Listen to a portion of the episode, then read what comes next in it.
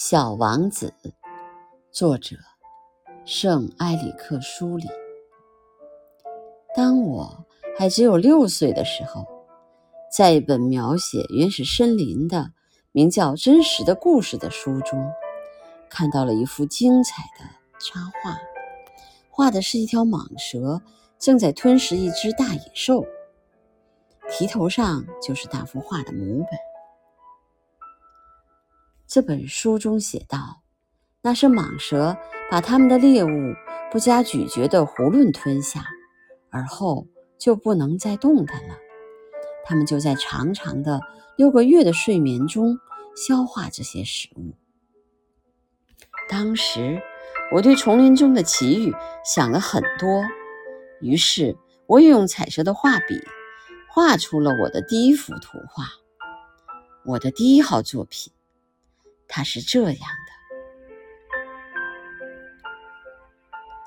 我把我的这幅杰作拿给大人们看，我问他们，我画我的画是不是让他们害怕？他们回答我说：“一顶帽子有什么可怕的？”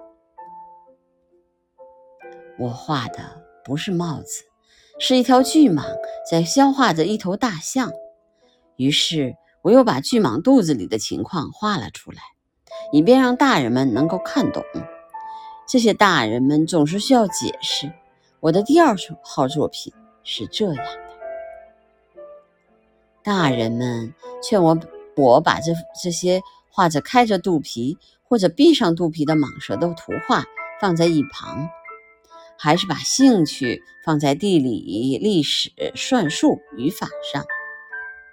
就这样，在六岁的那年，我就放弃了当画家这一美好的职业。我的第一号、第二号作品的不成功，使我泄了气。这些大人们靠他们自己什么也弄不懂，还得老师不断的给他们做解释，这真叫孩子们腻味。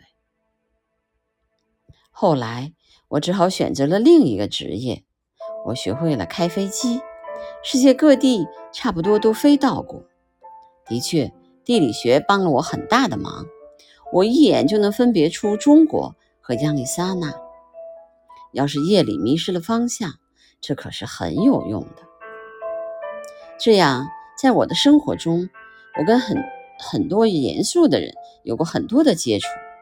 我在大人们中间生活过很长一段时间。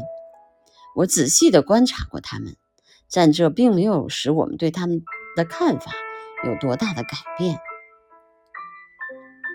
当我遇到一个头脑看起来稍微清楚的大人时，我就会拿出一直保存着的我那第一号作品来测试测试他。我想知道他是否真的有理解力。可是得到的回答总是：“这是顶帽子。”我就不和他谈巨蟒啊、原始森林呐，或者星星一类的事情。